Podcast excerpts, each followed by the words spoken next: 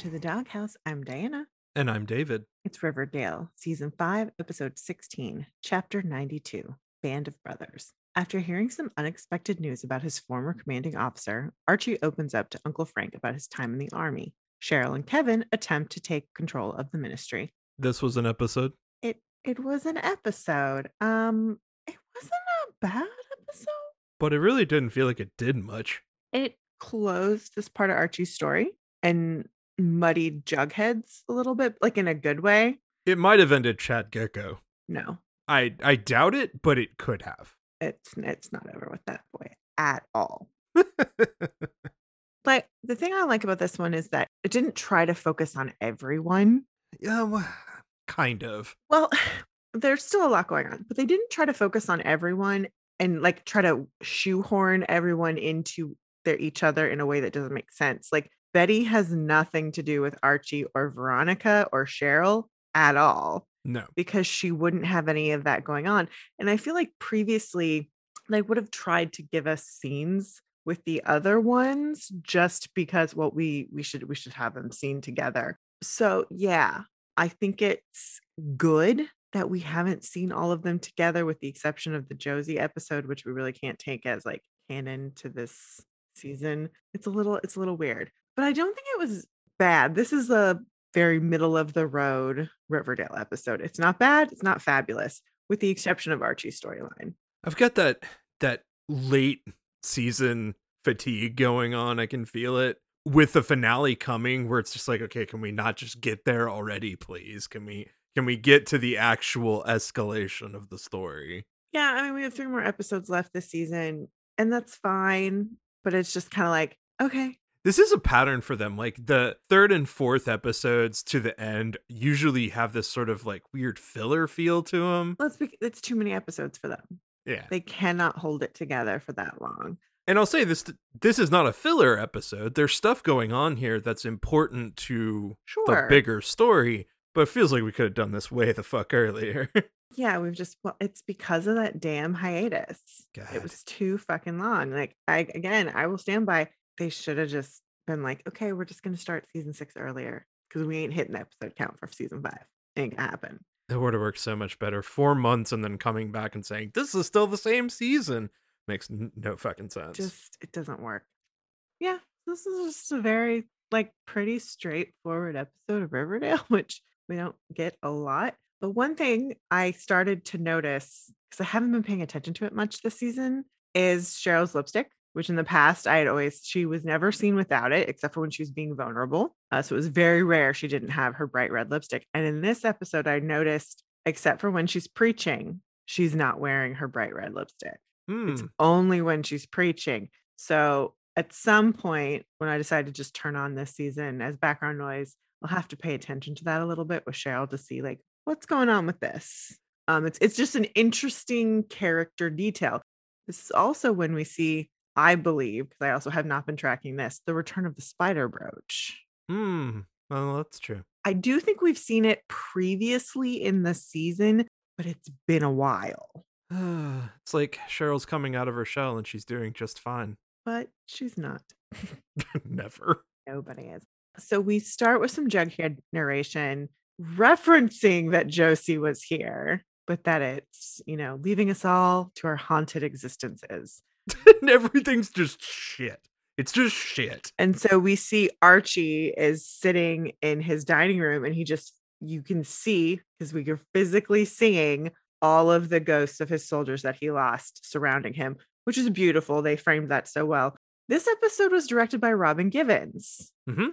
She also directed last episode, which we didn't talk about very much because it really there was too much other shit to there's talk too much other shit going on. Um, but Robin Givens also directed this one. She did a fabulous job. Like all of the stuff with the soldiers, I thought was so well done and beautiful. And I think it really highlights how haunted Archie is and how much he needs closure to this. What I hate are the words. The dialogue for him is just so clunky. It's very stilted. I think part of the problem is they're not realizing that it's okay to be messy about this conversation. Like they feel like they've got to do the the honor the veteran thing instead of being like this is a really complex fucking issue for him and Eric and everybody. So let it be that way. They don't do nuance. No. They never have. And they also don't do respectful at all either. I think this is the one time where they they aired correctly because them trying to be messy but like good for television messy would have been a complete utter clusterfuck. You're not wrong there. But I think the visuals they gave us were beautiful and very well done and very well acted. Not only is Archie seeing them at home, we see him teaching in his RROTC class, and they're all there too. So again, this is great because previously, you know, we got the one soldier bingo, and then after he really has to face this, we realize I'm seeing a lot more and we see the whole room of them. So I like that they continued this. It was it was a good bit of consistency. Um also apparently Veronica Lodge is haunted by flesh and blood mistake from her past and she gets a Skype call from Chad on an Apple computer. So we're covering everybody on the ad front here. I do have it in my notes. I really like that Apple products are fully on display now. I believe they were last season, but it just there was a very clear okay, remove the stickers off the Apple logos. We're not, we're not like either they got the endorse, they got the money. The CW don't plug shit without money. Uh-uh. Or, you know, they decided they didn't care, but it's definitely the former. It would have been so much more fun if it had been like pair computers. Fruit themed computer store. Mm-hmm. She gets a Skype call from Chad. He's being smug as fuck, which I love. I love that this is the guy that Veronica married. Just, I do. I love it. She she did earn it. yeah. He apparently, you know, has some news. He wants to share it with Veronica. Veronica's like, no, you always screw things up. I don't want or need your help. And I'll be able to have this done within a month. Like, I'm gonna pay off all your debts and then I'm gonna divorce you. Like, we're done. She is more done with him than she ever has been with her father. Just like, you mean nothing to me, you smug prick. well, and that's exactly, I think, the mirror that they really were like forcing to the audience with this episode for Veronica. This was a good Veronica episode. Mm. Like, look at the way she analyzes what's going on with Chad. And then she makes a plan and she executes it and she's done. And it's just, you're awful. I'm done with you. Whereas the daddykins it's a whole other thing. And yes, it is. The relationship dynamic is different, but she has never had that fortitude with him, with the exception of when she called him a little dog, but she didn't stick to it. Nope. No. She can't get away from it. I have a feeling we're going to get some sort of line or feeling when Hiram, you know, now that he knows what happened, he's going to come after her and Reggie. And Veronica is going to have to decide, oh, the way I've dealt with Chad, if they are really done with Chad, is I have to go after my dad this way. Yeah. We'll see. We go to church and they're going to sing a song from the Joseph and the Amazing Technicolor Dreamcoat. And Kevin's coat is fantastic. Oh, God. It is gorgeous. That's one of the best designed Technicolor Dreamcoats I've ever seen. It is super gay, and I am here for it. I want it. It's amazing. Except Penelope is not interested in this. So she's had a revelation. No more singing. Jason commands it. To which Cheryl and Kevin are kind of like, really? She goes, as you know, he was a young man of few words. which is the line of the night, truly. Thank you, writer. Poor Trevor. I believe that's the actor's name who's portrayed Jason Blossom. Like he never, he has never said a single word on this show. Not a never. goddamn line so that comment is great. Like it's a lovely j- wink joke to the audience, which I I appreciate this. Just the barely restrained fury of Penelope Blossom. Mm-mm, no more, no singing. There's witnesses. uh, we see Jughead at AA, so that's nice. We see that you know that's what uh he's been doing, and he says he's seven days sober and he's ready to start his apology tour. Okay, cool. It's Just standard AA thing if you know anything about AA. And so he goes to the Cooper Jones Cooper house. It's just the Cooper house now. It's the Cooper house now. Still Cooper Blossom twins house. And uh, Alice opens the door and she looks horrible, but that's definitely meant to set up the musical, which all takes place in her head.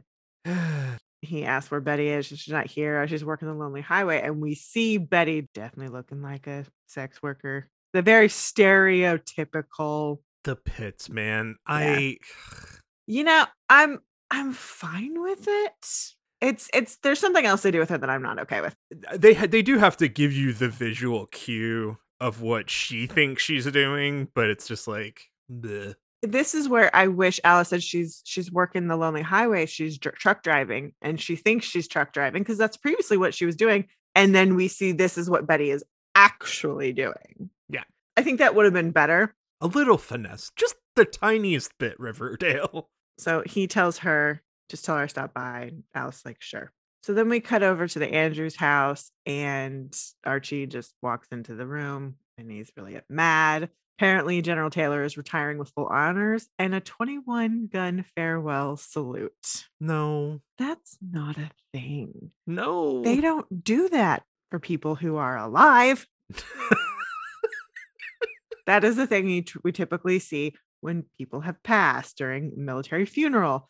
No, I've never heard of a 21 gun farewell salute for someone who has not passed. no, that is not a fucking thing. No. I, I've seen people leave with the saber, which is usually a wedding thing, but you know, people do it for other shit too sometimes. This is just weird. Just lazy. That's all it is. Yep. They just like they really wanted to make it like he's really getting a big deal. They should have just said he's getting his fifth star because there is technically no such thing as a fifth star general. It's purely an honorary star. So if so if he's a four star general and he's getting a fifth star, you're like, ooh. It's probably not even that. It's you know, there's there's a ceremony. There's going to be a huge pomp and circumstance over you know this world famous general. Like, Yeah. it's really you didn't have to upplay it more than you did. It it was just no, just no. Um, yeah, I've never heard of that before, and it's not worth my brain cells to research. So I'm not gonna. This show goes to absolute links to to not try to figure anything out about the military. No. so like Archie's enraged about this, and Eric's like, just let it go, Sarge, which is odd. Whatever. it's kind of odd and it's kind of not. Like, like for the audience, it's like, huh, this is the type of thing Eric should also be upset about. But he is very clearly pushing in this scene. Don't worry about it. Mm-mm. Nope. Nope. I didn't notice it the first time. I think later on maybe, but like for me, it this initially very much seemed like the same thing Frank felt, where it's like this is not a fight that is worth you trying to get involved in, dude. But see, Frank didn't do anything in this scene. It was just like, okay, I'm taking this information. How do you guys feel about this? It was Eric was the one pushing. Like, just move on, you know, let it go. Maybe it's a sign. So yeah. We go over to Weatherby's office, and Jughead is uh not really being honest with Waldo. Weatherby is kind of like you missed weeks of work, you didn't even arrange a substitute. And this is where Jughead, I mean, I know you don't have to say that you're an alcoholic, but I think it would have given a lot more weight to his apology. Like, just say, I was dealing with some personal stuff. Waldo was your principal the entire time you were in school. He knows you've been through a ton of personal stuff. Like, this isn't new information for Waldo. Now it's just you're a full grown adult and it's the same type of shit.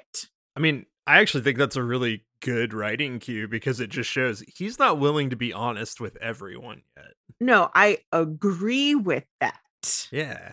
We only see three apologies. Yeah. this is one where he is not really apologizing. He's just trying to get out of trouble. He is treating Waldo as his principal and he's a student. Yep. And Waldo is treating him like an adult. Mhm. So it is that dynamic thing. Waldo says, you know, maybe when you do that, you can teach again, but right now you're on administrative leave, which he really did get off easy. I know. Considering the fact that you just disappeared off the face of the planet, you just abandoned your job. administrative leave is not terrible, Jughead. Well, Waldo probably cannot afford to like just straight up fire teachers. Not in Riverdale, no. No, so there's that you know especially when he wouldn't let a superstar pay just give him money he's a horrible administrator um so there's that um i do want to point out jughead does still have his crown hat pins on his lapels so those are still those those don't get lost in his blackout it's important uh we go over to the jewelry store And the SEC is calling Veronica to look at her books. How did we know? I don't know. So that happens. And she's able to stave them off for about a week. And Reggie's like, so yeah, this is bad because like our books aren't kosher yet. And Veronica's like, yeah, Chad probably tipped him off. And you know, Reggie's just kind of like, so what what's the deal? And she's like, oh, because he wants me to ask him for help. Mm-hmm. That's his play. Because Reggie even points out, wouldn't that be screwing himself over? And she's like, that's not what this is about. Okay, cool. Like Veronica is looking at this is what he's doing on the face of it, but what's behind it. So she's really evaluating what Chad's doing. That that's there. This is some season one scheming Veronica, and I'm here for it. Season one, a little bit of season two, because that's when Daddy showed up and it was fun. Yeah. So like Veronica being a little mustache twirly can be super fun. And then we just have the most amazing thing that has ever happened with Charles Melton. Like, I love him so much. I'm so looking forward to his post Riverdale career because it's going, it can be so epic. Mhm. Veronica wants to get her hands on her dad's stash of palladium. Mhm. And Reggie says, you know, who would probably know? It's Hermosa.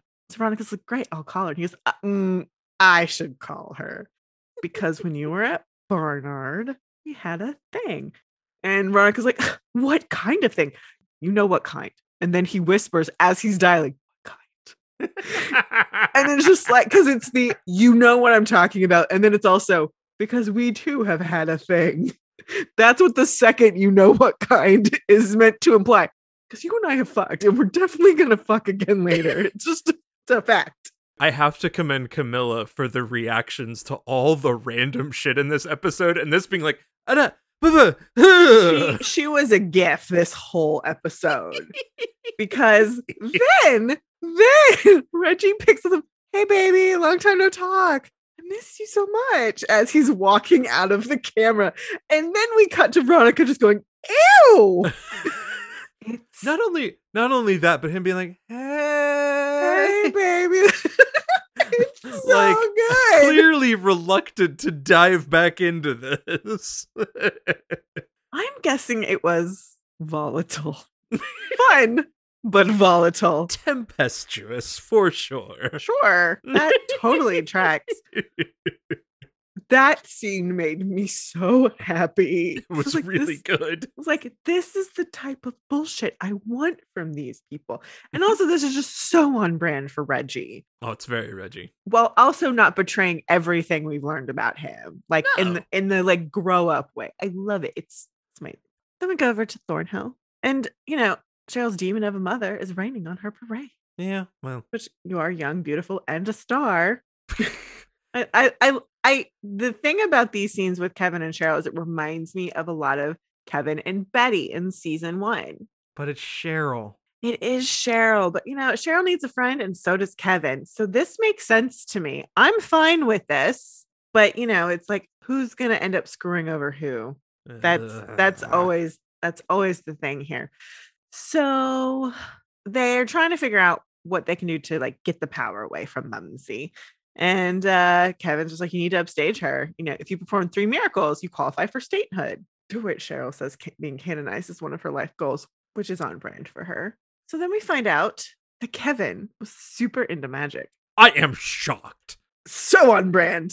Specifically David Copperfield, which is the showiest of magicians of our And- time. Also, come on. L- l- little gay Kevin being into David Copperfield? Come on. This is the thing. Come on. So that yeah, they just they're gonna have to. He's got a trick or two up his sleeve. To which Cheryl says, "I hope you have at least three, brother Kevin. I need my halo and my wings." So yeah, they're gonna put on a show. Whatever. I- I'm fine with it because it's like yeah, this tracks. If you want to take those two and just go bonkers, fine. Then we can enjoy that at least. It's entertaining. Uh, It, it, it is entertaining, even if it's weird and also dumb. Yeah.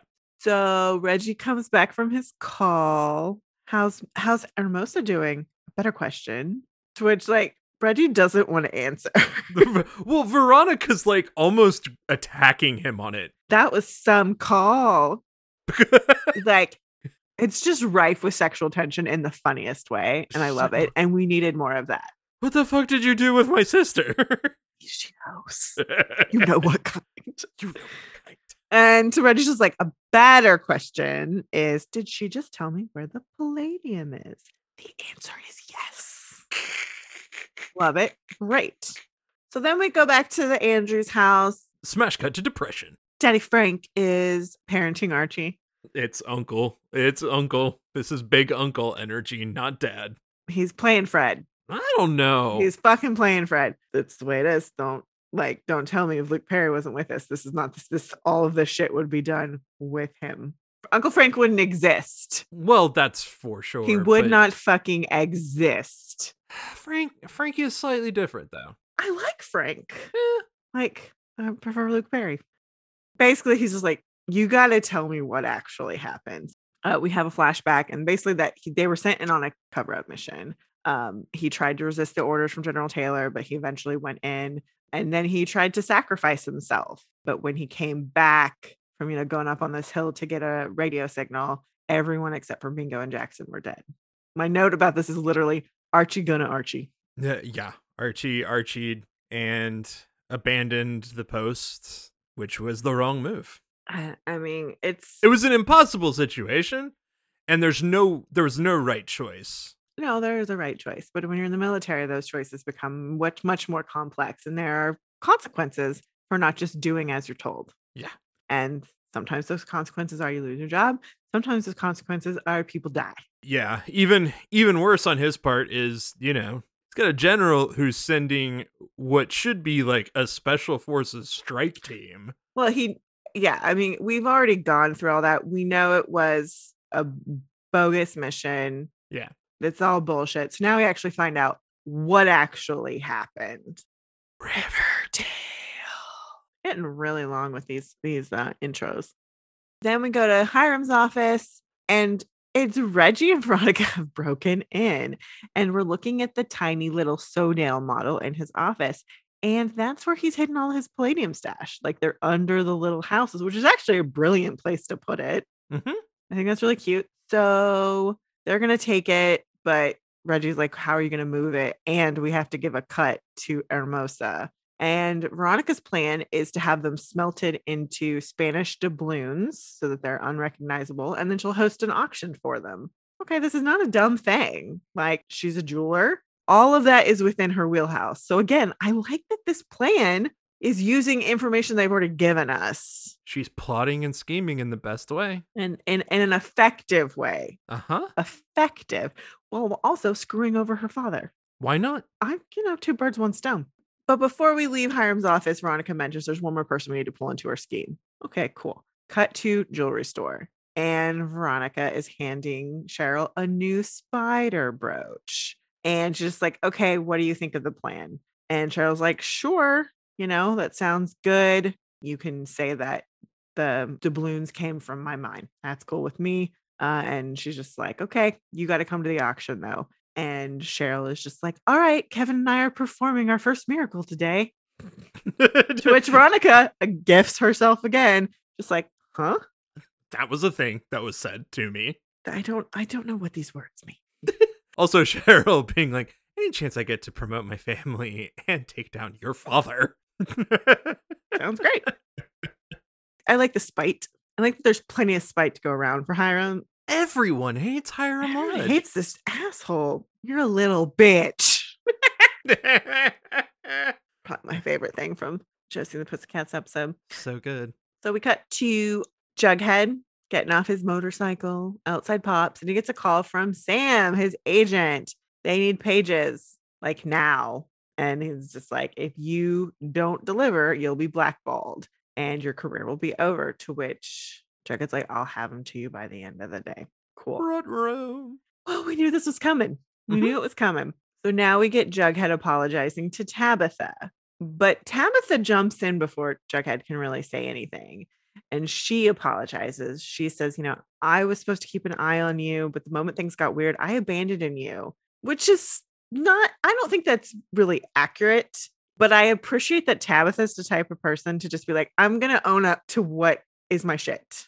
Like she felt like she needed to apologize for that. So she did. Jughead tells her, You didn't do anything wrong, which is correct. Mhm. I should have never even put you in that situation. and I'm sorry. And I'm so sorry that I dropped off the face of the earth and that I made you worry. I'm sorry for everything, which is great. That's like a tr- there's no but if because it's just I'm sorry. Yep. That's a true apology. She says I forgive you. Um and then Jughead's like okay, great, but uh not to relive that horrible night, but I kind of remember writing a book uh, before I squeezed my hand out of that handcuff, which I do appreciate they explained how that happened. He just squeezed his hand out, which is possible. To which Tabitha says, Yeah, you did write a book. And Jughead's relieved. He's like, Okay, do you have it? Betty gave it to Jessica. He looks terrified. Yeah. Terrified that Jessica has it. Because I guarantee you, as a mirror to what he does later, Jessica's publishing that book as her own. Probably. Garen fucking T it. Oh yeah. Yep. She she has an agent. I guarantee it's gonna happen. Um Tabitha says, you know, hey, you shouldn't be worrying about this. Your sobriety is the most important thing right now. And I don't think you should reach out to Jessica. That could be really triggering. And if writing is going to stress you out, then maybe you should ask your agent for another extension. Like Tabitha's looking out for Jughead as a person Yes. in the like Tabitha's the best human being right now in Riverdale, Oh yeah, for sure. which they've done a fabulous job with her character, making her have natural interactions with our established characters. That makes when she shows up natural and also means her interactions solidify her place in the show in a way that oh now she's become friends with these people and this all this it just it feels so good and this is how you really integrate a new character into an established show It's true. which I did a really shitty job with everybody else. so annoying. Jughead appreciates all this, but it's like, I'm out of extensions. So I either write something new or I'm not a writer anymore, if I ever was. Yep. So that's also a lovely piece of insight into where Jughead's uh, mindset is. it's, it's not good, Yep. but I can't blame him. So we go to church. Penelope is super annoyed. Cheryl turns water into maple syrup, which is truly the nectar of the gods. it's very funny. It's so cheesy. I'm loving magician assistant Kevin though. His flourishing is va- is it's it's just really fun. It's it's just so on brand for Kevin fucking Keller. Uh-huh. Then Archie goes to General Taylor's office to be like, "You're the worst." To which Taylor's like, "No, you're the worst. My word against yours." Blah blah blah blah blah. I was too distracted because one, Archie consistently wears long sleeves, which I find odd, but I know why. It's because KJ Apa continues to get tattoos all the fucking time. And I'm sure they're just like, just put them in long sleeves and then we don't have to deal with this. But also, KJ's eyebrows are completely brown. Now, it is not unusual for people to have different colored eyebrows from their hair naturally. I have always had super dark eyebrows. And before I started coloring my hair, my hair was a much lighter brown. Like my hair was actually brown where my eyebrows look black. Okay, that's a thing. Uh-huh. This is not a thing. I know that in previous season, Archie's eyebrows were not brown. So I have to go back. I have to like, you know, I like to be on hair watch. I have to go back and see if there was a point at which his eye, like they were going to try to naturally put that in. Maybe KJ doesn't want to bleach his eyebrows anymore. Fine. Okay. So we're going to na- naturally introduce your darkened eyebrows. Okay, fine. I don't know. They just showed up here. I'm like, that's a little inconsistent for me. I need to know more. I am not shitting on the hair or makeup people at all because how they film this shit does not help with the red. It really doesn't. But it's weird. It's starting to look highlighter orange or rust. You know, the more they the more they turn up that blue tint, the more highlighter it looks. But there are times where you can tell you literally just came from the salon. Like that you just finished processing. They said, go to set now. I just hate this whole thing because how in the fuck did he even get into the general's office? I yeah. like, Like I could I couldn't even think about that. I was so distracted by the eyebrows. no, I just kept watching this scene being like, there is not a fucking chance that an enlisted man would have just walked into a general's office No, the way he did. General would have known he was coming. In ROTC gear, I might add. No, he's wearing an El Royale gym sweatshirt. Oh, even worse. I know because that's what I thought too, because that's what he's wearing the whole season. I was like, nope, that's an El Royale one. I was just like, oh, did you like did you get the other one dirty? he he went for a run to the general's office. It's not, but I I do appreciate that he's not wearing hoodies. He's just wearing crew neck sweatshirts. I was like, that does read more adult because hoodie reads teenager. Yeah. Like they had to make that choice. I appreciate it. I just everything about this was like, this would never, ever happen. I mean, he's got a military ID. He's not gonna have a problem getting in the office. It's just Um, the the feigned surprise of Taylor is just kind of like whatever, who cares? So Archie goes home and now he's arguing with Eric in the kitchen and he just feels like the trial would open up old wounds. He really wants Archie to move on. He's like, it's just not fair to do that to these families. To which Archie says, okay, I'll go talk to the family and I won't go after the general unless I have their support. And Eric just kind of shrugs it off, like, yeah, that'll never happen. Oh, but you underestimate the power of Archie.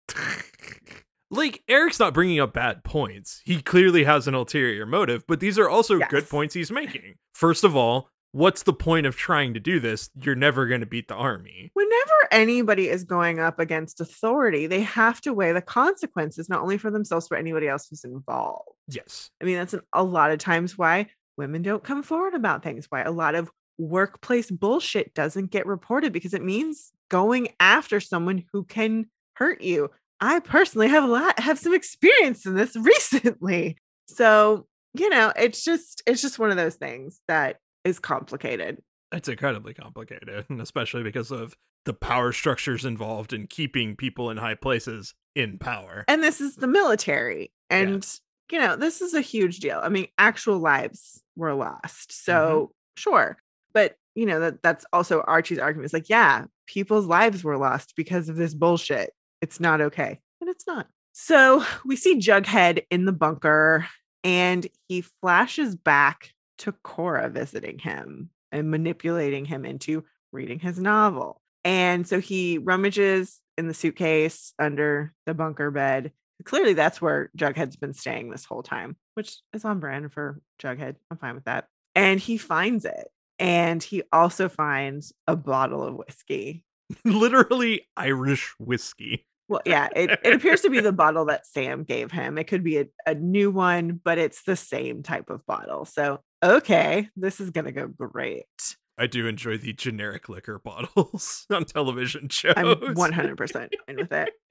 Now Archie starts to go visit people. He starts by visiting a young man named Travis's mom.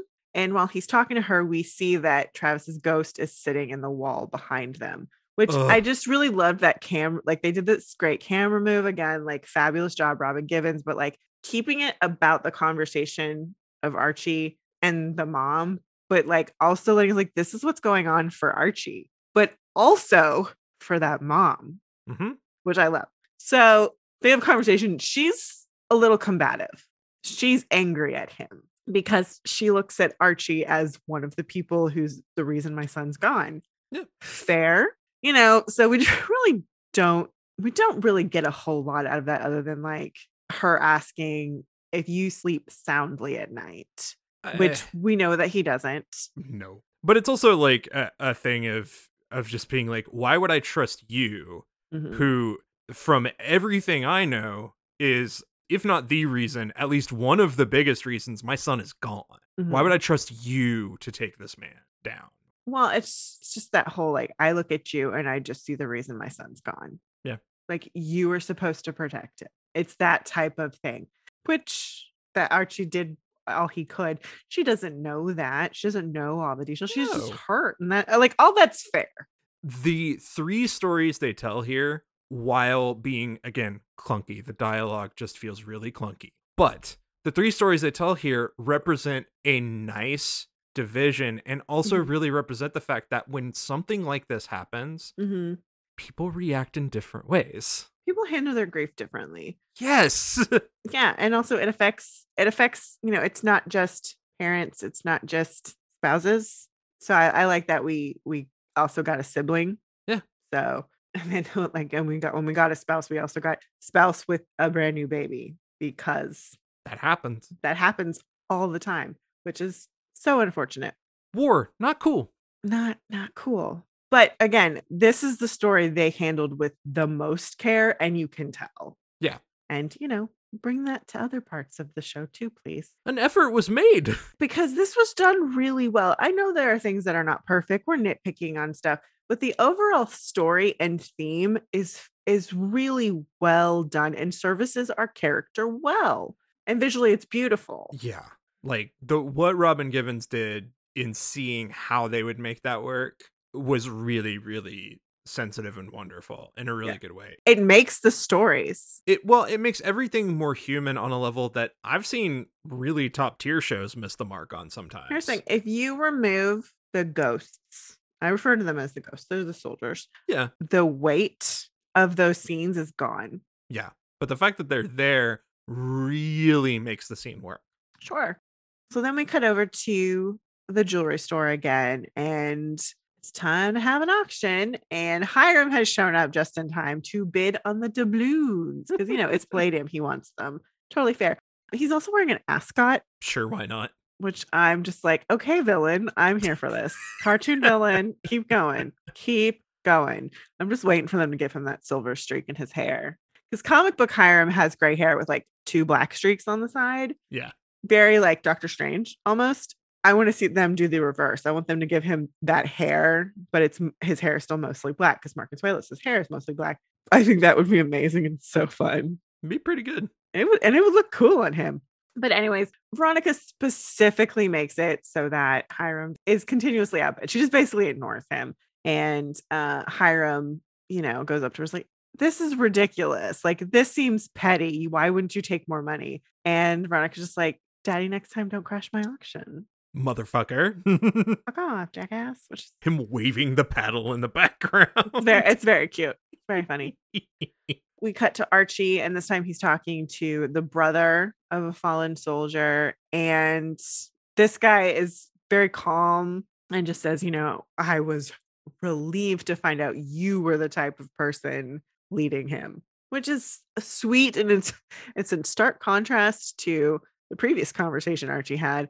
But this gentleman just leaves him with, you know, whatever you feel is right, you should do. You have my full support. Okay, cool. Like we gotta uh we we didn't really get a response from the previous person or they don't show it so be, i think that was kind of a mistake they should have resolved that conversation because here we get the actual yes you you can do whatever you want next we go back to church and now cheryl has the stigmata Her alabaster hands. alabaster hands. So this is stupid, like just hands down.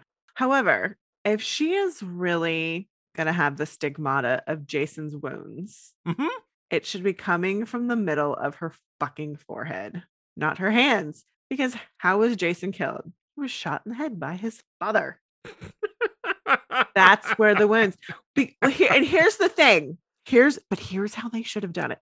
If they're really gonna go all in on this Cheryl's like becoming a witch, or she's all powerful, or she's holy, whatever, which is stupid, but okay. I enjoy the theatrical part of this. What they should have done is them expecting it to be her hands. Like that's the actual thing. But then she also gets the gunshot wound, and that they neither of them planned on and they discuss it and they figure out, oh, well, maybe Kevin should be like, maybe I made a mistake.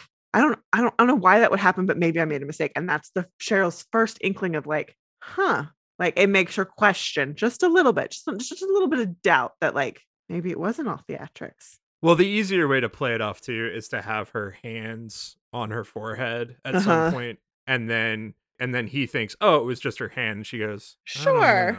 Sure, absolutely. I mean, there are a couple different ways you could stage it, but that should have been if this is where we're going all in.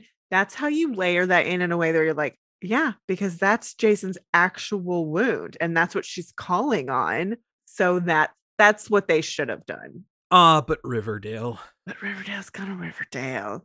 hmm So now Archie goes and speaks to the wife, and she's, you know, she's hanging clothes on a clothesline, and she just talks about how she loved Aiden more than anything, and her focus needs to be on her son now, and I need to think about his future. So I'm gonna leave it to you. You can do what you see fit. Yeah. She's like she she doesn't want any part of it. I'm done. Like I don't need this closure, but if you do, like you do what you need to do. Mhm. which is fair. And I like I just loved that just like when the when the sheets blew in the wind, that's when we see the soldier. Uh-huh. It was so beautiful. And he's standing behind Archie and Archie's in the foreground and it's just like, oh, this is so good. It's Yeah. it's so good. I never expect that stuff from Riverdale. So I'm really happy. So again, Robin Givens, fabulous job. We go back to Thornhill and now they're trying to plan their final miracle. Mhm. And Cheryl's exhausted. And Kevin's like, yeah, the Broadway grind. And he's got a list of potential miracles. And so, but he really just thinks they should do the staff to snake trick, which, yeah, that's very biblical. And Cheryl's like, yeah, I get it, but um, it needs to be bees. And Kevin's like, uh, no, I'm highly allergic. And I was just like, don't worry about it. Nana Rose was an avid beekeeper and she taught me her apian secrets. And Kevin's just like, okay. the phrase "bees are not in my repertoire." That's great. I love it. But I also love that we find out Kevin's highly allergic. I feel like that's going to come up again. Probably. Yeah, especially if Cheryl's going to keep playing with Buck and bees. Kevin's getting stung, and then she's going to try to like faith heal him. I I foresee that happening. Maybe she does faith heal him. I And whatever. maybe we go way off the fucking rails. How many times have we said that this season, David? I applaud it every time. Eh, I want it. no. It's time for another Skype call with Chad. Basically, he's just like, "Hey, I got wind of your auction, and I just it pains me to see you so desperate for funds. Are you sure you don't want in on my amazing deal? Maybe you've heard of copter cabs." And Veronica's like, "Wait, those helicopter taxis that fly one percenters to Martha's Vineyard for private parties? That's you?" And Chad goes, "Yeah, I'm a silent partner." And Veronica's like, "Uh, that's ridiculous." I'm like, "Oh, your father's working with me. He like, you know, you need to get in on this." And Veronica's just she doesn't care. She doesn't want to do it. She just it cannot be bothered until Chad mentions that they're having a party at her dad's office and she should come by. And that's when it hits Veronica. Okay, maybe I will text me the details. And so she hangs up on him. So Reggie comes in and is like, wait, are you hanging out with that smug nitwit? Which is the exact right thing to call Chad. What am I missing? Me, Reggie. You're missing the old me. I've been playing defense, reacting to Chad's every move. Well, now that I don't have to worry about the SEC, it's time I go on the offensive and take Chad Gekko off the chessboard of my life. And if daddy gets caught in the crosshairs, so be it. And I love this. And this Yeah. is what we've been missing from all of the Hiram drama. Oh, we need more of this from Veronica. Maybe it's a final season thing. Too long. Oh, I agree. If they really are going to try and have Veronica and Archie be endgame, what they should have had is had her separate with Chad. Okay, fine. She's got this drama. He's not good for her. He's created a problem. But she goes after Hiram. And then Chadwick can be a later problem. Or they can have Chadwick be the main villain for Veronica and Hiram just is on the periphery. Like he's annoying. Veronica doesn't have a relationship with him. He's bugging her, but he really doesn't exist very much. And then once we officially get rid of Chad, Hiram, he she finds out Hiram's been involved, and then she can go after him. I just want it all to be over. Like you both suck at this so much. I'm just I don't care. that feels like a real common phrase for a lot of stories on this show. I just don't care. Yeah, I said that a lot. just no, just let it be over.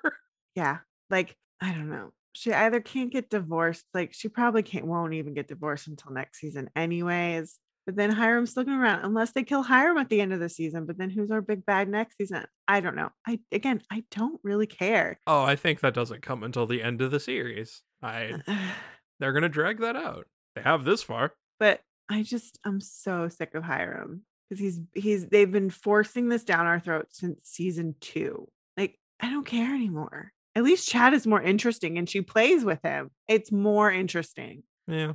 but it's ugh, I just hate. Throw it all away. So we cut back to the bunker and Jughead has been drinking and he finishes Cora's book and he just says, "Damn, it's good." So he calls Sam and he tells him, "I finished a novel, a whole thing. It's a budding young writer at NYU just making her way through the world, having lots of sex and partying." And so Sam's like, "Great, send it over." Then he rips the front page that has Cora's name off the manuscript.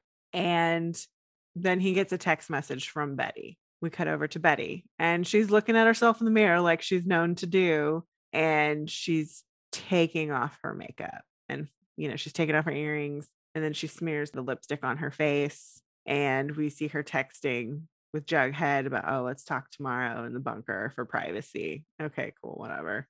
And it's just Betty's in a really bad place. Yeah. Yeah. Betty's not doing well. No.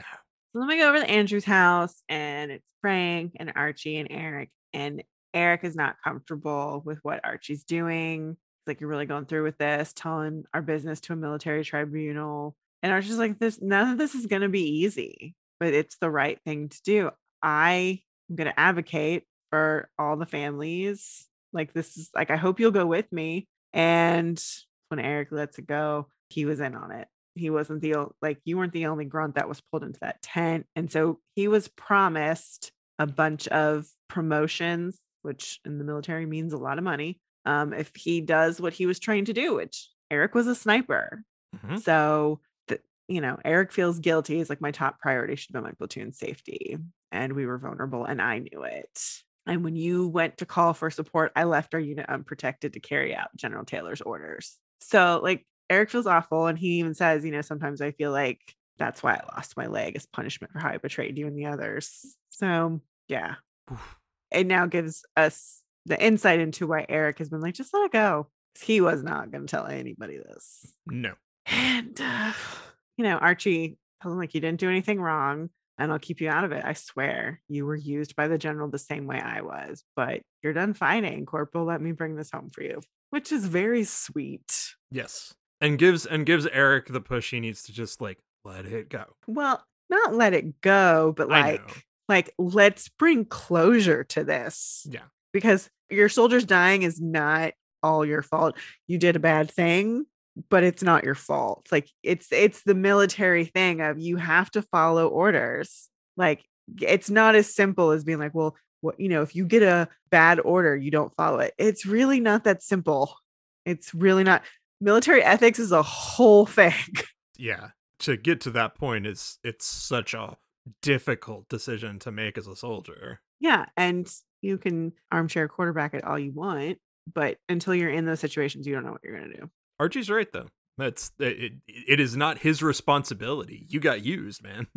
the the personal responsibility of not being happy with how you handled a situation cool you're in therapy that's good it's great yeah. I, i'm glad that we had the therapy storyline even though it was really done badly for archie before we had this because it's a like it's a part of the fabric of their healing yeah so that's good oh my god church penelope tries to put a stop to all this and she even calls Kevin a heretic. And then Kevin was like, Who are you going to believe? This divine Cheryl who shared a womb with Jason or this whoremonger an escaped convict. To which Penelope goes, lies. I'm like, these are all provable things, Penelope. like, come on. Come on. Like these are facts, woman. none of us believe that Cheryl or Jason were actually twins. Like, this is bullshit. This is a lie. This is something I'm sure we'll find out later. They were not actually twins. Anyways, Ooh. they were just they were just raised like they were twins. That's fine, but I can't tell you how many times I see how was it that Jason was in a different grade than Cheryl? like, yeah, because none of it makes sense and nobody decided to fix it, even with a comment later. We've complained about it on this show. It's like, here's the way how you fix this story wise. That would be great for her character. I think I'd do that in season two. Anyways, yeah, Cheryl's, you know, the queen of bees. Cool. Mother enough.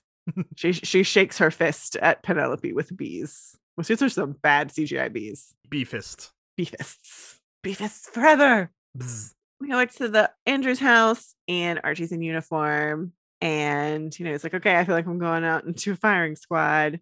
And Frank just like, Taylor's the one who should be worried. And Jackson shows up and he's got his uniform on. He's like, I'll be there too, back you up. And we're like, oh, it's so cute. Don't try to talk me out of it. I wouldn't dream of it. Love my brother's high drive once. and won't do it again. It's, you know, it's it's that camaraderie. They're having a bromance. A bromance. I love it. I'm here yeah. for it. It's good. It's, it's, good. Ear- it's earned. It's earned. That's yes. the important thing is it's earned. And Veronica shows up to the party with a bunch of 60s stewardess ladies. Good time girls. With suitcases filled with jingle jangle and probably fizzle rocks Sure, why not? because it's party time. Hiram sees her do this. They have this one shot of him where he kind of turns around, he looks at this, and it's like he knows exactly what Veronica's doing. So yeah, she's there to party. If you're gonna party with the big boys. Yeah. So my suspicion is that during all of this, when the when he saw Veronica show up like that, he knew what she was doing and he went and he shorted his stock. So he I'm guess I'm guaranteeing you he made money on copter cab. Probably. I bet you that's what he did. He's like, oh, Veronica's here. This like there's no way. Something's about to go down. here. Something's about to go down. I'm gonna go short my stock. Again, if you want to know a bunch of bullshit about stocks, go watch Billions on Showtime. Although weirdly, wouldn't he know about the helicopter crash? He knew about the helicopter crash, Yeah. but he wouldn't know that that was about to leak. Oh, okay. That's fair. That's fair. Now that could be the thing. I mean, because that to him, it probably like, oh yeah, Chad, you've got this great angle, but that's the secret that has to be kept. And I could see Hiram thinking that's what I'm going to use as my as my leverage on Chad if he tries to cross me. Fair. Totally fair. But the second Veronica shows up, she shows up with the plan. And Hiram is super fucking smart. Oh yeah. So he, I believe that Hiram would have seen right through Veronica when she showed up like that and was like, she's going to tank this. I'm getting out now. Oh so yeah. yeah, because he is nonplussed by it later. So this is my suspicion. Well, you know, you know, it's the smart play. technically not insider trading. He's making a very smart gamble. That's what he's doing. Ex- no, exa- that's what I mean. It's technically not insider trading. no, it would be all. if Veronica did this. But yeah, I love it. So now we go to the bunker for a really shitty scene. This is the apology that goes so bad because Jughead apologizes and admits to Betty that he's an alcoholic. He didn't admit that to anybody else. No. He did not say that to Tabitha. She knows. She's aware. She knows he's going to meetings, but he didn't say those words. And that's an important part. Yeah. He says it to Betty, which of course he does. because it's Betty. And Betty's response is to make it all about her. She is not there. She's not present in that bunker Oh no. at all. No. Which, to be fair, I don't believe has ever been the case whenever we've had scenes like this with Betty and Jughead.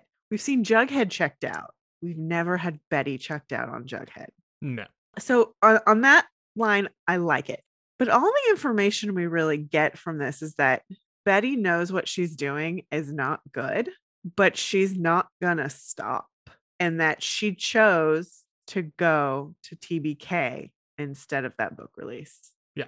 That was the choice she made. So yeah, I would have rather her receive this information to Jughead and, and that just be it. And then he gets the phone call from Sam, and then that's when she leaves. And it's because of this conversation that in her later scene with Tabitha, Tabitha actually asks her, "What is it about this other than your sister that is compelling you? It's not just it's not just Polly." And that's when Betty goes, "I think I'm addicted to this or it's a compulsion." Like this becomes the spark that has her start evaluating a little bit more what she's doing because that that would be more natural and would serve both characters but actually serve all three of those characters better. I don't know. I don't hate the messiness of this scene. I mean, first of all, they're both clearly drinking. Yes, they are both actually drinking, which again, he's drinking in front of Betty while he's admitting that he's an alcoholic, which I think just goes to show how willing he is to be vulnerable in front of Betty. Yes, absolutely. And that's fine. But again, it's the turn Betty turning it back on herself that makes no sense to me. I just don't think it's good. Uh, here's where I think it could be Mhm. is that she has not confronted this big honkin' trauma. Everybody else has kind of gotten into it, but she has not confronted what led to what happened in that pit because we've seen the glimpses, but something Sure. specific happened in there that has pushed her to this place. But here's the thing if you're going to have this Betty's now going to reflect on her stuff, then what needs to happen in this scene is Betty tells Jughead that she was held captive. She has told nobody, no one knows, no one except for Glenn. So this was the time. Okay, we're going to show this is how deeply these two care about each other or are comfortable with each other, which, okay, great. But something happened and it got broken. But here's Jughead like laying himself bare, like, this is what's wrong with me. And it's still wrong with me because I'm drinking in front of you. This is a moment where if you're going to have Betty start reflecting a little bit about like what it is she's doing, you need to have Betty tell him, I didn't go to your party because of this, which led to this. That's how you make it better. And then we have that because then that explains so much Jughead's fear for Betty later because he cares about her and that's fine, but it makes it gives it teeth because this doesn't really have a lot of teeth. It's just Betty's not okay. That's it. Betty's never been okay. I think that's what it is. Is that the the fact that she's not willing to reveal more, that she's still kind of cagey and clearly not telling him the whole story, and he can kind of see through it. That's what makes him worried. No, I get that because she tells him enough, but she makes it all about herself. And I was like, you didn't reveal anything to him. Eh. You're just letting him know nothing's changed. She can't let that guard down. Again, that's fine. But they they needed to pick one or the other. And I don't I don't like this. I don't think it was well done. Hmm. I I don't agree. I think it I think it fits, especially where she's at. But I don't know. Well, I have to wait and see how it plays out in the end, though. Um, it's not going to be good. Probably not. It's Riverdale. So Jughead gets a phone call in this, and he gets up, and it's Sam. Sam thinks this is the best book, amazing, it's fabulous, and Jughead's like, "Yeah, I didn't write it," and he he admits to what he did. He's like, "I'll give you her information. She'll be happy to hear you." And Sam's like, "You're a good writer, but I hope you can pull it together. I have to drop you as a client." And Jughead's like, "Yeah, yeah." Like Cora will be thrilled to hear from you good for Jughead. yeah, again, and that's why that is this is why I believe Jessica is going to be publishing his novel. Probably. Which again, I predicted that a while ago, but that's a good mirror. It's like she has a problem too. But he and I also like that here's a glimmer of like, yes, Jughead's struggling with alcoholism, but he's still there's still the like he knows right from wrong. He does. He's still Jughead Jones. But again, I I like that they gave him seven days and they had him stumble because it's so easy to do. Yeah. I think it's it's much more interesting than just like I went to AA and now I'm an al- I admitted I'm an alcoholic and everything's fine. That's rarely how recovery goes. No. So I I appreciate that from a character standpoint and yep. life. We go back to the airplane party and the stock's crashing and Chad's investors are like, "Did you, were you in a helicopter crash?" and they like say didn't know. And Veronica just yells at him and just says, You were born a beta, you'll never be an alpha. And she tells Hiram on her way out, you know, when you're alone, give your Sodale model another look. See, I think you'll find you've lost more than you realize. Which that was fun, but that like again, Veronica's message with her dad needs to be the same as it was with Jack. We said it several times, and I'm gonna keep saying it. My favorite line is, "You can't land anything. Can't and it was like, anything. oh shit. Layers. There's layers to that dig. There's the she wolf of Wall Street right there. I never believed that she was the she wolf of Wall Street. It's just so bad. It's I don't know. So she bad. pulled off shit like this. Hell yeah. Now we go back to Pops, and Jughead is being a busboy, and Tabitha's like, "Hey, I mentioned free food, and you didn't salivate. Are you okay?" lovely call to Jughead always wanting to eat. Also, clearly, no. and he's just like, Yeah, I'm worried about Betty. And Tabitha's like, Yeah, but I'm also worried about you and your recovery. I smelled booze on your breath when you came in. Yeah. Which, again, Tabitha's the best friend of all these fuckers. Mm-hmm. It's maybe Fangs. Fangs is a really good friend too. Well, yeah. But, you know, he's not getting as much showtime. He admits, Yeah, I had a backslide. And Tabitha says, Okay, I know you want to help Betty, but you need to focus on you. And Jughead's just like, but she's out there alone. And Tab's like, okay, I'm going to take care of Betty, but your priority is you. And Jughead's like, you know, I'm a drunk, right? And I'm a terrible busboy. Why are you so nice to me? what I appreciate about this so much is that here, Jughead has decided to be vulnerable to Tabitha. Yes. Betty's not okay. Being vulnerable with Betty clearly didn't work out very well. Okay, I'm gonna be vulnerable to Tabitha. Tabitha's just like, because you're my friend and I care about you. Mm-hmm. Just promise me you're gonna keep going to your meetings. To which he's like, I promise. and so Tabitha's like, okay, so tell me what's going on with Betty. Because now we find out that Tabitha really didn't know this. She just, like she knew about the trucks because she was helping. She doesn't know about this. Mm-mm. And that Betty's not okay. Betty is not okay. Mm-mm. So then we go over to Hiram. He goes back to his office he discovers his palladium is gone. crumbles in his hands. Crumbly little rocks they painted silver. Great. Has a little panic attack. We go to Archie's house. Good news. He's being dishonorably discharged. It's over. It's over. Yay. Eric is guilt not guilty of any wrongdoing. Yeah, he was following direct and explicit orders of his commanding officer and therefore was not found guilty of any wrongdoing and remains in good standing with the U.S. Army. I love Frank going, the army got it right. Yeah, it's sweet. It's good. This is a, this is a little too much in a bow for my tastes, but I'm fine with it. Like I'm I'm glad that we've ended this part of the story. I hope we don't get rid of Eric. I hope we get to keep him and see him as a reoccurring guest in season six to just be like, yeah, because he needs that support, but Archie needs that support too. And he wants to make a life for himself there. I would love for him to stick around. If they give him a really good send off, I'd be okay with that. Sure. I mean, I think either he's going to take over the fireman thing or he's going to take over the RROTC. Yeah, something like that. I could see either of those things being true, which I'm fine with. But like, don't just get rid of him. Like, I would like for him to just have this town has done a lot for me. I want to do a lot more for this town. That type of thing, which feels on brand for Eric as well. Mhm. Betty's getting dressed to go out and she's leaving, and we see Alice is passed out on the couch. We see wine. We also see some pill bottles. So Alice is not okay. She's trying. Again, this is just setting up for the musical that takes place in her mind. So Yeah. I'm fine. I'm I'm fine with these things. Again, the see this is a really easy way to give us the foreshadowing and laying laying foundation for things that are going to happen where it doesn't take a lot of screen time or dialogue. Just show us we're good. so no more goddamn excuses. Exactly. I've been saying that five years now. Okay, cool. Mhm. For 92 episodes. I love they give us an episode count every time. That's fabulous. As she's opening the door, she's hearing a knocking, and it's Tabitha. She's like, hey, Jughead told me what you're doing, and it's dangerous and it's reckless. And no matter what I say, you're not going to stop. So I'm going with you. To which Betty's like, come again.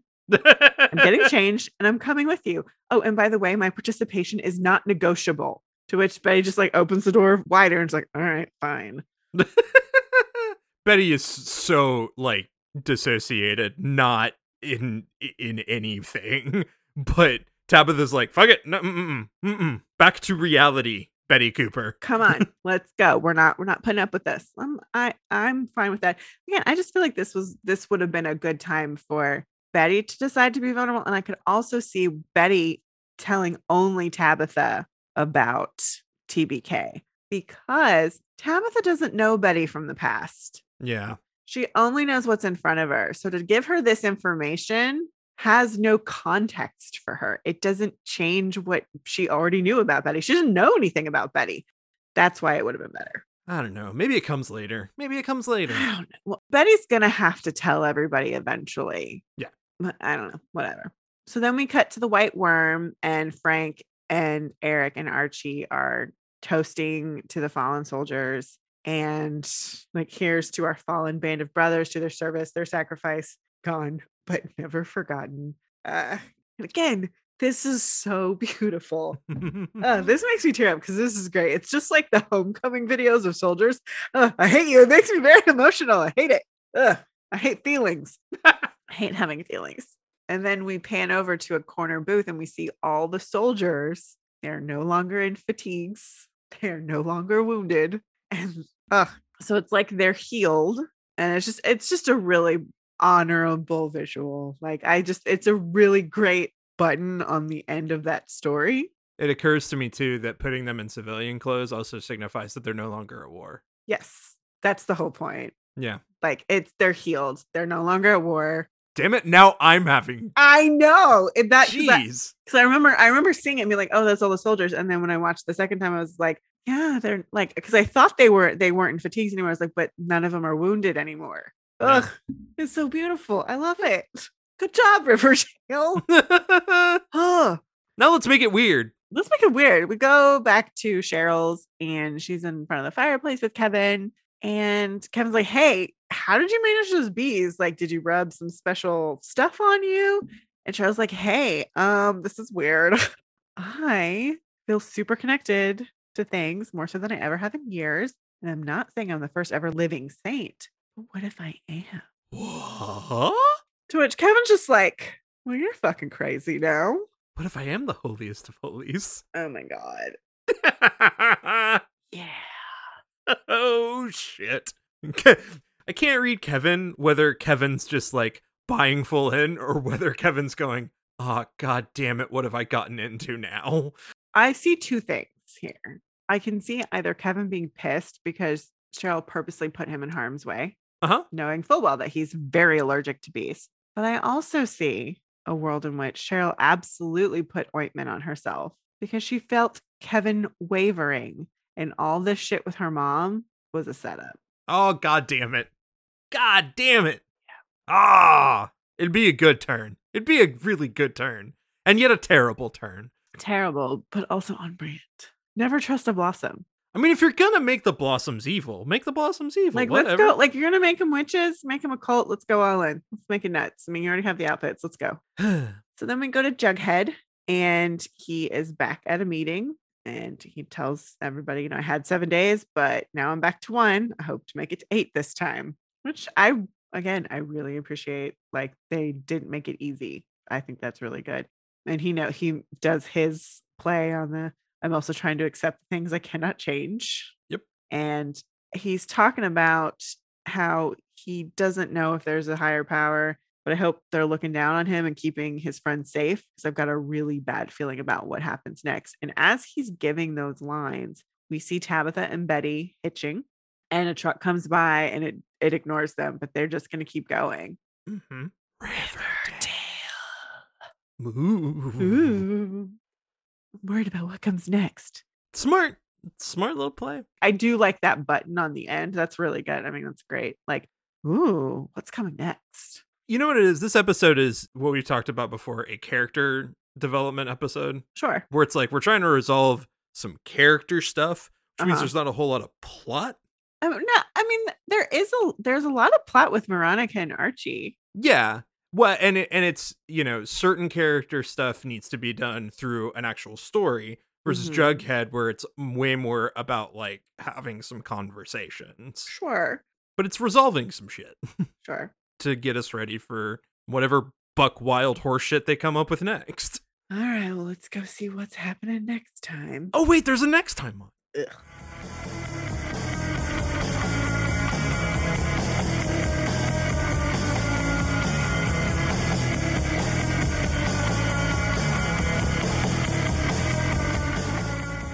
So Veronica's gonna threaten Hiram and his countdown clock. Well, because Hiram has just initiated an event that's gonna shake everybody up. There's an explosion at the mine. Well, I wonder who caused that. Mm, yeah. Well, it the whole point is he wants to shut down the mine so he can get to the palladium. That's the point. But there's some collateral potential damage. I could see a world in which he didn't think Yeah. anyone was going to be in the mine. Yeah. So it's a legit accident on Hiram's part. That's why that's why Veronica's threatening. He's so reckless. You don't care what happens to anybody. You just thought you could pull this off without hurting anyone, and now Archie Andrews, love of my life, Yeah. and the kindest human in the entire universe, is now trapped. Yeah. We see a lot of Mothman stuff. Toni appears to be more prevalent in this episode. She's in the trailer for once. Yeah. Looks like uh Cheryl is showing up to uh pray a lot For Archie. for everybody in the mine. hmm I have no idea what to expect. And Jughead is hooking up with Betty Drew at some point in Dr. Curdle Jr.'s morgue. Actually, the morgue makes sense. They talked so much about the Mothman. That would explain if they found a Mothman corpse. It's true. So maybe maybe it's Dr. Curdle Jr.'s. I don't know. Whatever. And I think Jughead is putting the pieces together. Well, I hope they start to make sense to us. I like I like the idea of him finally finding clarity Yeah. suddenly means he starts putting all the other pieces together of the mystery. Well, you know, he was better detective when he was younger because he wasn't using. Honestly, that's a really good turn for him to be like, wait a minute. Hold on a minute. What if he becomes the deputy? Deputy Jones? Deputy Jones. Hey, his daddy was sheriff. Deputy Jughead? Deputy Jones. That's what he would be. I don't hate it. I don't hate it either, except I was really hoping for the Fangs and Tom show. Fangs is just their their undercover informant on the side. I love Fangs so much. We need more Fangs. Oh, always more fangs. All right. Well, until next time. Hashtag Bulldogs forever. forever.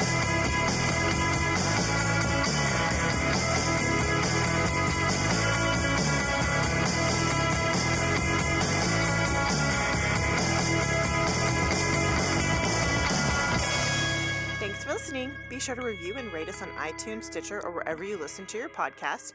For questions, comments, and recommendations, you can email us at macintoshandmaud at gmail.com or find us on Twitter, Instagram, and Facebook.